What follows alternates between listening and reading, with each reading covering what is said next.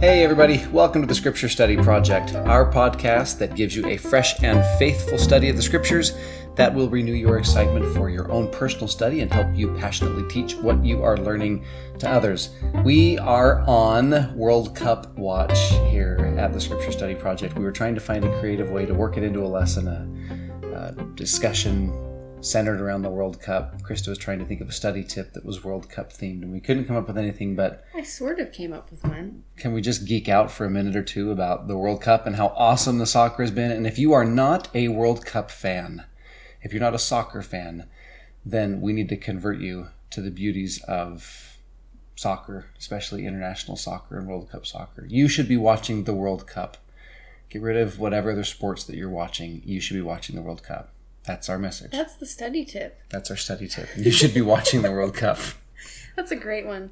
It will improve your quality of life. You really should, though. This World Cup, there's been 19 second half stoppage time goals, which is just awesome. And if you want to say that soccer is better, or that basketball, or that uh, football is better, or that basketball is better, I have all of the arguments in the world to prove you wrong and to prove that soccer is by far the superior sport. So, And now we're turning into a sports podcast. there we are. But But at least we mentioned World Cup. I'll now take- we can move on. I'll take on Mike and Mike any day. Soccer is the king of all sports. That's right. Now No. moving on. Moving on. That feels good. I'm Yeah. glad we got that. we vented. Okay, our study tip for today. We are going to talk about some of you that maybe have, um, well, if you were in seminary, then you know about scripture mastery. If you have students currently in seminary, you might have heard about doctrinal mastery, which is kind of the new focus in seminaries and institutes. I, I think this ties in good with, well, I'll let Zach go from here and explain a little more. Well, the move to doctrinal mastery was just a couple of years ago, and the idea behind it was under scripture mastery, it had kind of turned into this uh, memorization game. I remember doing scripture mastery in seminary, and it was uh, it was all about memorization. We had teams that would uh, face off against each other with buzzers, and whoever could name the scripture that was being recited fastest hit their buzzer and won. We had it down to single words. We knew how many scripture started with "Yea, verily," and how many started with "Yea, verily, verily." Uh, we would study after school. We had an all 100 scripture mastery team that won prizes and Zach's giving you a peek into his to high my high school career. life. um, but no, seriously, my, my best friend Devin and I, we would we had our special rings of scripture mastery cards, and we would memorize. In all everything. reality, that's pretty awesome. Yeah, That's Um, why I married you. but but the the problem with it was is that's um, while those verses were helpful memorized, and I still uh, can recite a lot of them. Um, what they noticed is a lot of students weren't able to teach or or explain doctrines using those scriptures. Uh, they could recite them, but they couldn't teach them. And so the shift was to doctrinal mastery, which still has scripture references as part of it, but the emphasis is on the teaching of those scriptures rather than the scriptures themselves. Interesting enough, in Alma 34, which is our block today, Alma 33 through 34 is our block, um, there is an old scripture mastery verse and a new doctrinal mastery verse, and I think it showcases the shift from scripture mastery to doctrinal mastery. One of the major changes is in scripture mastery, the verses focused a lot on what's. So here's the scripture mastery from Alma 34. Verse 32 Behold, this is life, this life is the time for men to prepare to meet God. Yea, behold, the day of this life is the day for men to perform their labors. And now, as I said unto you before, you have had so many witnesses. I beseech you, do not procrastinate the day of your repentance until the end. That was the message. Don't procrastinate repentance. It's a what verse. It's all about what we should do.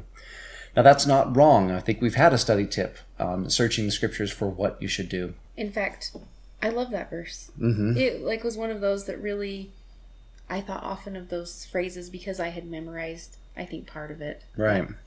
So we're not trying to say that memorizing is bad. No, no, nor But- are verses that focus on helping us know what we should do. Mm-hmm. But the shift to doctrinal mastery was to find verses that talk about why we should do what we should do. So here's the doctrinal mastery verse. This is 34, verse 9 and 10. For it is expedient that an atonement should be made For according to the great plan of the eternal God, there must be an atonement made, or else all mankind must unavoidably perish. Verse 10 It is expedient that there should be a great and last sacrifice, not a sacrifice of man, neither of beast, neither of any manner of fowl, for it shall not be a human sacrifice, but it must be an infinite and eternal sacrifice. That's a why verse. It's why we should do what we should do. Of course, don't procrastinate the day of your repentance, but why not? Well, because someone paid the price for you to be able to repent. And so, our study tip is as you're studying the scriptures or as you're teaching the scriptures, identify within the scriptures the whys in addition to the whats. I think the whys can be much more motivating. We see the switch happening in a lot of the church curriculum, I think, for this reason. Mm-hmm. You think of Come Follow Me, the youth curriculum, and now it's rolling out in the Sunday school curriculums as well. The why is, it just gives people a deeper meaning. In fact, I was talking to Finn today. That's our oldest son. He was downstairs, and I was I gave him and his younger sister Isla, who's three, the job at cleaning up the basement uh, asked him to help her clean up her dresses and put them away. And he was getting frustrated because she wasn't doing it. So he came upstairs and he said, "Dad, she's not cleaning up. She keeps pulling them back out." And I walked down and and uh, I said, "Well, how are you helping her?" He says, "Well, I keep telling her what she should do. I keep telling her to put them away." And and so I took the moment to explain to him, Finn, if you really want to motivate someone, tell them why they should do it. So let's tell Isla why she should put away her dresses because it'll keep them off the floor and it'll protect them and people won't won't uh, stand on them or run on them or they won't get lost. And uh, it was kind of a fun little discussion. But case in point, right? The why is often more motivating, at least to three year olds, than to the everyone. I, I think there's there's no coincidence that the youth curriculum came out 1st mm-hmm. because I think especially the youth need to hear. So if you are a teacher of youth or have youth in your home, those teenage years, I think that's really important to remember. The whys can be so motivating. I know for me, in my when I'm studying for myself, why is is a motivating question. Yeah. Okay.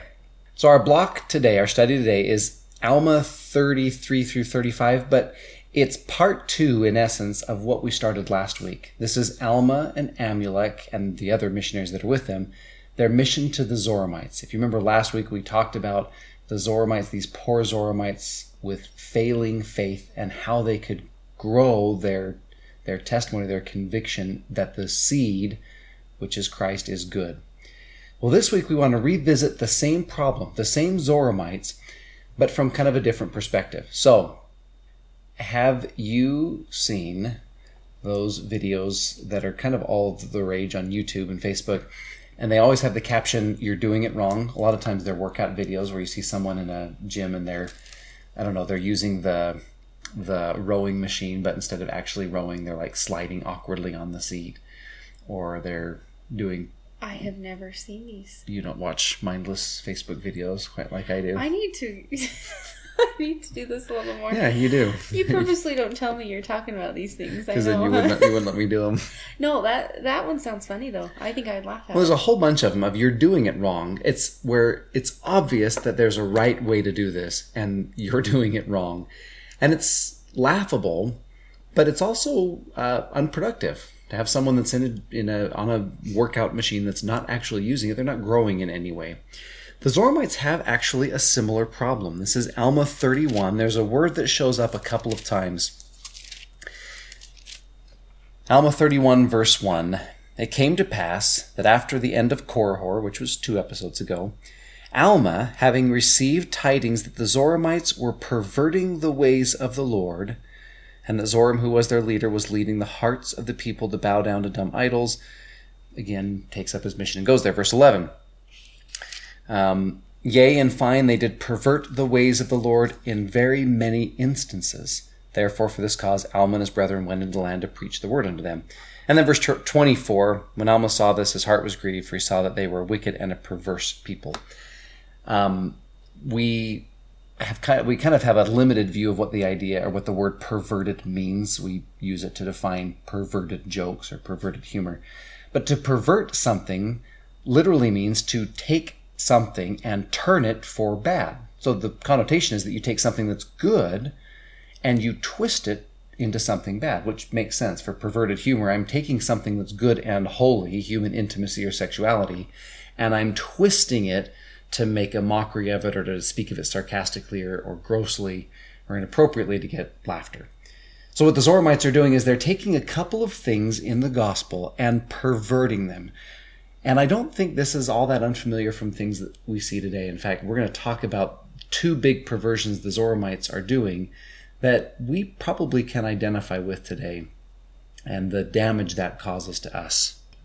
The words that stuck out to me in these verses, and actually right after these verses that Zach read here in verse 24, um, they were a wicked and a perverse people. He saw that their hearts were set upon gold, silver, all manner of fine goods. And then also their hearts were lifted up unto great boasting in their pride. And then in verse 27, their hearts were swallowed up in pride. That these perversions were ta- were often taking place in their hearts. Where is their heart set up? What I should say, where is their heart, or what is their heart set upon? I kind of have this image in my head of, um, well, th- this is real to me. Um, when you're learning a, a sport, if you've played the sport for any amount of time and then you get an actual coach, sometimes what the coach has to do is go back and break old habits that you've been doing wrong so that you can progress. So I'd been playing tennis for a couple of years just recreationally, and then in high school I actually was on the tennis team with a coach. And a lot of what my coach had to do is say, no, you've been doing it wrong for a couple of years and it's become ingrained, it's become habitual.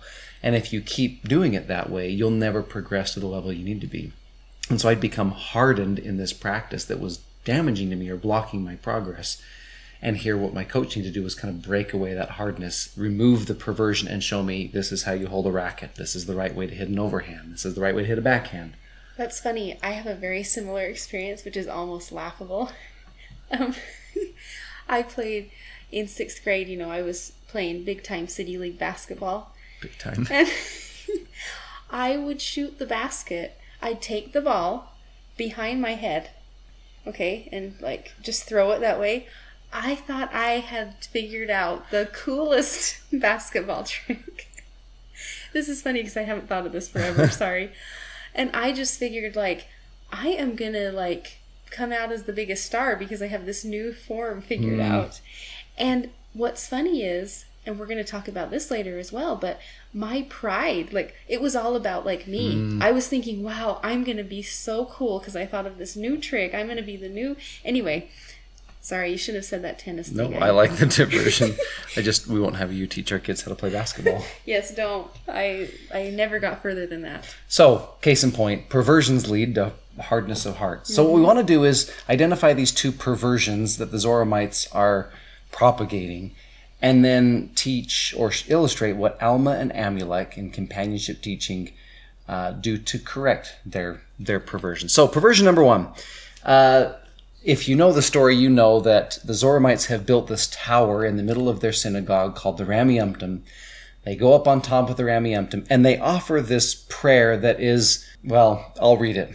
Uh, this is verse 15. Holy, holy God, we believe that thou art holy, that thou art God. We believe that thou art holy, that thou wast a spirit, thou art a spirit, and thou wilt be a spirit forever. Holy God, we believe that thou hast separated us from our brethren, and we do not believe in the tradition of our brethren, which was handed down to them by the childishness of their fathers, but we believe that thou wast thou hast elected us to be thy holy children, and also thou hast made it known unto us that there shall be no Christ.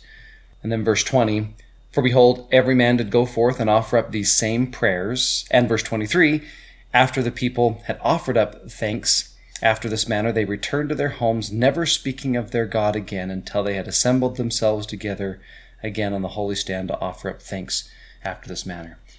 And we were talking before as we read through this prayer of a couple of things that we identified that are perversions, something that prayer is good and holy, but they've twisted some things in it that maybe we can identify with today. Some things that we often do to prayer that pervert it, and that if we persist in doing it that way, could actually harden our hearts. I think one of the first things we noticed here were these.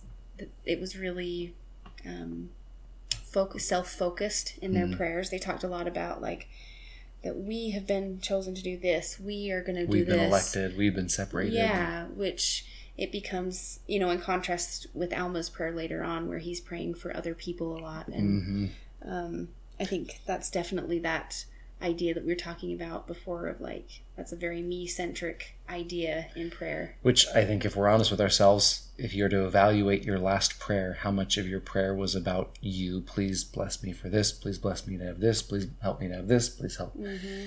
And uh, and if we're thoughtful, or at least in my prayers, if I'm trying, then I can maybe throw in a a blessing for someone else, or a bless the missionaries, or something like that. But um, how often are my prayers really mindfully focused on someone else? Mm-hmm. I think that's a big one. The other one, you know, is obviously that they, they did offer up the same prayers. Mm-hmm. That was the only prayer, memorized prayers. It's this very formalized process of prayer. I say my prayer at this time, and then I end my prayer at this time, and I don't ever talk about God or talk to God until I pray again. Now, I don't think we're quite as dramatic as only saying one prayer once a week when we stand on the Ram Rameumptom, but I did wonder are we separating prayer time and non prayer time? I say my morning prayer and then I'm done with my prayer. And then eight hours later, I say a prayer for dinner and then I'm done with that prayer. And then I say my nighttime prayer and I'm done with that prayer. We have these segmented prayers that kind of take the similar form. And the danger is because of this perversion, it can create a situation where our our relationship with God becomes kind of stale and hardened. We don't feel as passionate about Him because we've been saying the same prayers for the last fifteen years. Yeah, in verse twenty three, they went home and never spoke of God again Mm-hmm. until they had to go do their have their prayer time next time, and that really is definitely a perversion in how we're going to be taught what prayer is really supposed to look like. So that's perversion one. Perversion two um, is in that prayer at the bottom of verse sixteen. Thou hast made it known unto us that there shall be no Christ. The Zoramites are are anti-Christ, and uh, I think there's a better sense of this perversion in verse in chapter thirty three. Um, in the middle of one of Alma's prayers, verse 16 For behold, he has said, Thou art angry, O Lord. Sorry, he's quoting Zenos here. Thou art angry, O Lord, with this people, because they will not understand thy mercies, which thou hast bestowed upon them because of thy Son. Um, at the very beginning of chapter 33, they send one of the Zoramites sends a kind of a, a member of their delegation to Alma to ask him some questions. Uh, this is verse 1. After Alma had spoken these words, they sent forth unto him, desiring to know whether they should believe in one God, that they might obtain this fruit of which he had spoken, or how they should plant the seed, or the word which he had spoken, of which must be planted in their hearts, or in what manner they should begin to exercise their faith. That's a lot of questions. Now, I don't think, again, that we're quite as far gone as believing that there is no Christ, but I do wonder, as we talked about this, we wondered do we complicate Jesus Christ and his doctrine and his gospel? Um, is our gospel that we study and preach sometimes so filled with uh, bits and pieces, gears that interlock, and we always hear discussions about deep doctrine and the, the deep discussions. Do we do we overthink? Do we overcomplicate our relationship with the Savior? I think so. One of the overarching themes that has been in my study over the past, I'd say even few years, is this reoccurring theme, and these chapters teach this again, is again the heart. Are we trying to understand everything with our mind, or are we letting our heart be part of that process? Even um, we're going to quote a, a lot from this recent general conference talk from President Nelson about revelation, but he talks about himself getting revelation in his heart and his mind.